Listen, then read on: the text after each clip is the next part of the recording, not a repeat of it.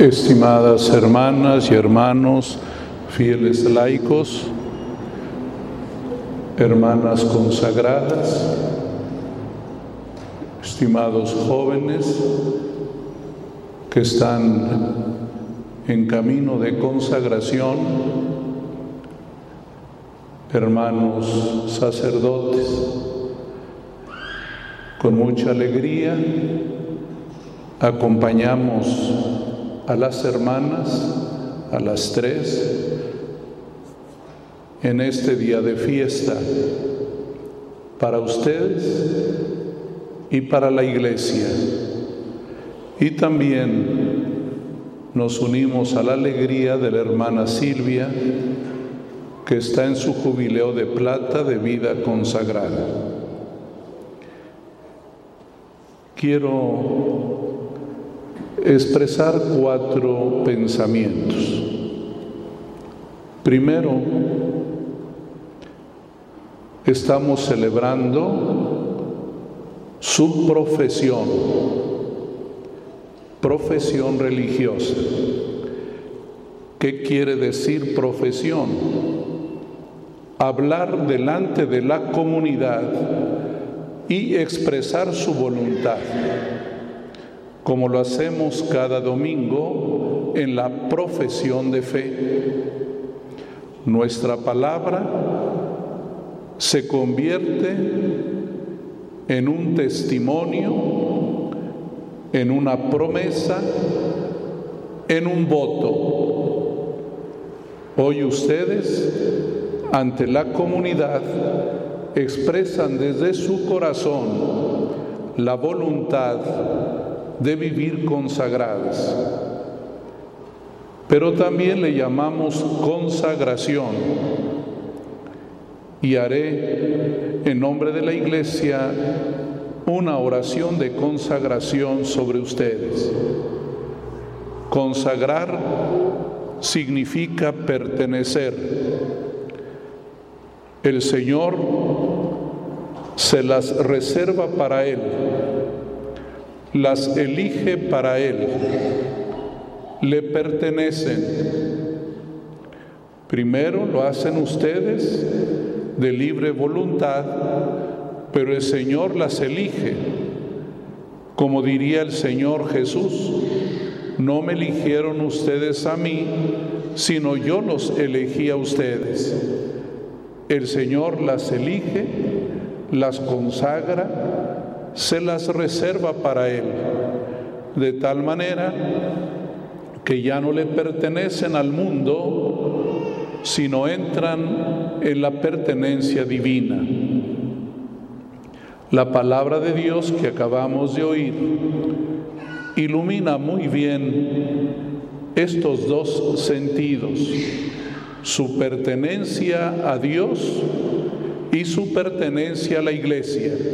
Por eso profesan, porque delante de esta comunidad que es la familia, la familia de Dios, ustedes expresan también el deseo de pertenecer a la comunidad representada en su instituto, siervas de nuestro Señor Jesucristo. La palabra de Dios providencialmente, porque son las lecturas de hoy, providencialmente nos habla del Espíritu Santo. El Espíritu Santo que las libera. El Espíritu Santo que las bendice. El Evangelio nos dice el Señor Jesús, que gracias al, espíritu, al dedo de Dios, Él ha expulsado el demonio, ha expulsado el mal. La profesión religiosa es un verdadero exorcismo. El Señor las libera. El dedo de Dios actúa. Si ustedes revisan aquellos bellos relatos del Éxodo, encuentran que el día de la teofanía, cuando el Señor le entrega a Moisés las tablas de la ley, dice expresamente que la ley fue escrita por el dedo de Dios. Qué interesante que la teofanía fue un primer Pentecostés. A los 50 días de la salida de Egipto, el Señor les entrega su palabra, su ley. Es el Pentecostés del amor.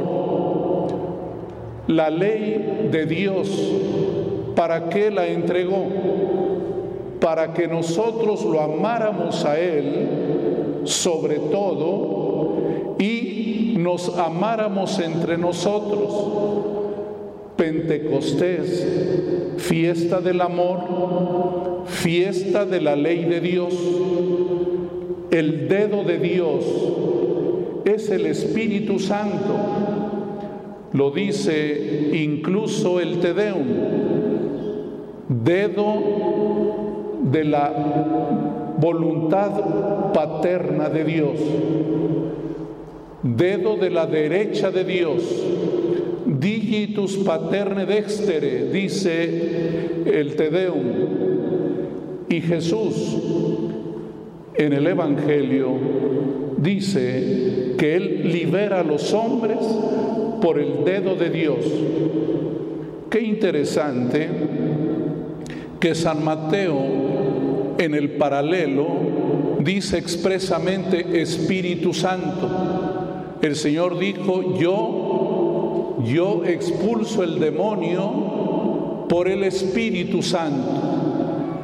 Pero San Lucas, que es el evangelista, el escritor de Pentecostés, quiso recordar el éxodo cuando el Señor escribió con su dedo las tablas de la ley, que después los profetas, Ezequiel, y el profeta Jeremías dirán, el Espíritu hará que el corazón de piedra se haga un corazón de carne, que aquella ley escrita en piedra ahora se escribe en el corazón.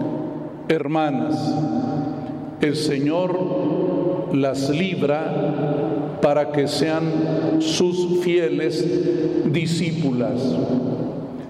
El Evangelio de San Lucas también dice que las mujeres que seguían a Jesús habían experimentado la expulsión del demonio, del mal. Eran seguidoras del bien.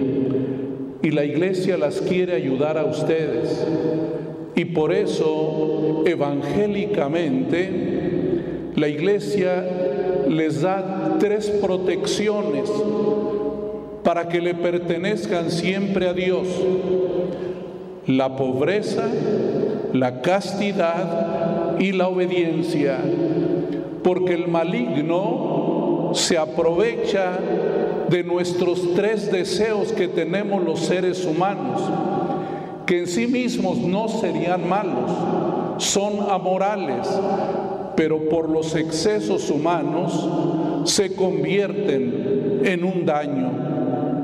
El Señor las quiere obedientes, las quiere pobres y las quiere castas, porque el maligno se aprovecha de esos deseos nuestros de dinero, de poder, de sexualidad, para alejarnos del amor divino, el Señor quiere llevarlas durante toda su vida en este camino de libertad, de libertad, de liberación del mal, de que el Espíritu Santo habite en ustedes. Yo expulso el demonio con el dedo de Dios para que quede claro que está presente el reino de Dios. El segundo regalo que el Señor les da en su profesión en su consagración es que las bendice. La bendición de Abraham es su bendición. Lo dijo el apóstol Pablo hoy en la carta a los Gálatas. Y dice el apóstol algo muy atrevido, que Cristo de una maldición sacó una bendición. Maldito el que cuelga en un madero. Esa maldición que Cristo acepta para sí, Él la convierte en bendición por la gracia del Espíritu Santo. Por el Espíritu Santo, la cruz de Cristo es una bendición. Podemos ver la cruz de Cristo como salvación. Somos bendecidos en Cristo somos bendecidos por su Espíritu Santo, como lo dice textualmente hoy el apóstol Pablo.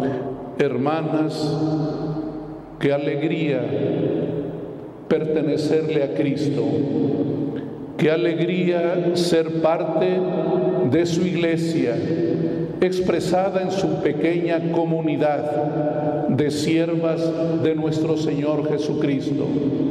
Déjense conducir por el Señor.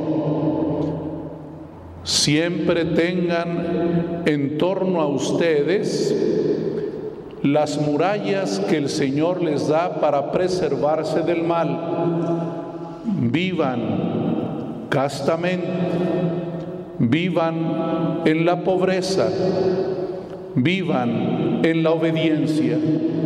De esa manera el Señor las estará librando todos los días por su palabra, por su fuerza poderosa, por su mano, por su brazo, por su dedo, en toda la extensión de su poder. Y también el Señor les concede ahora y siempre su bendición, su bendición. Para los que no son de Cristo, lo que están haciendo ustedes sería como una pérdida.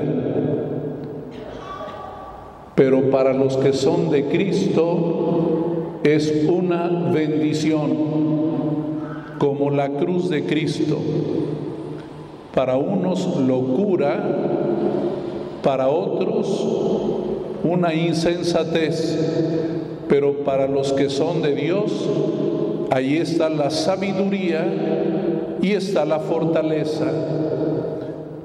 Hermanos fieles laicos, ayúdenos a vivir nuestra consagración y nuestra profesión Ayúdenos a mirar bondadosamente la obra de Dios.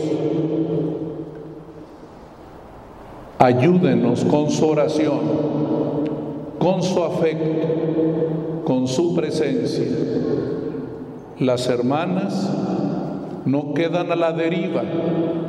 El Señor las pone en una vida en común, en una vida de hermanas, pero también quedan en medio de esta comunidad de la iglesia.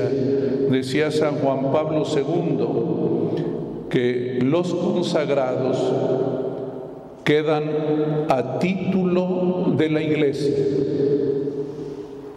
Que Dios las bendiga y que sigan siempre alegres, muy dispuestas a servir muy dispuestas a ser misioneras, a ir donde sea necesario, allí donde están los desiertos humanos, allí donde la gente quiere salir pero no sabe a dónde ir, allí las quiere el Señor.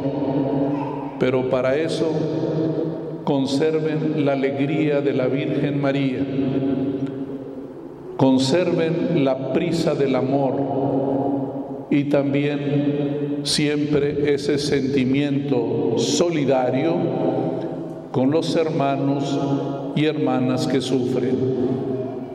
Que Dios las bendiga y también llegue a todas ustedes la bendición de esta iglesia y hoy que están bendecidas, también compartan con nosotros su bendición.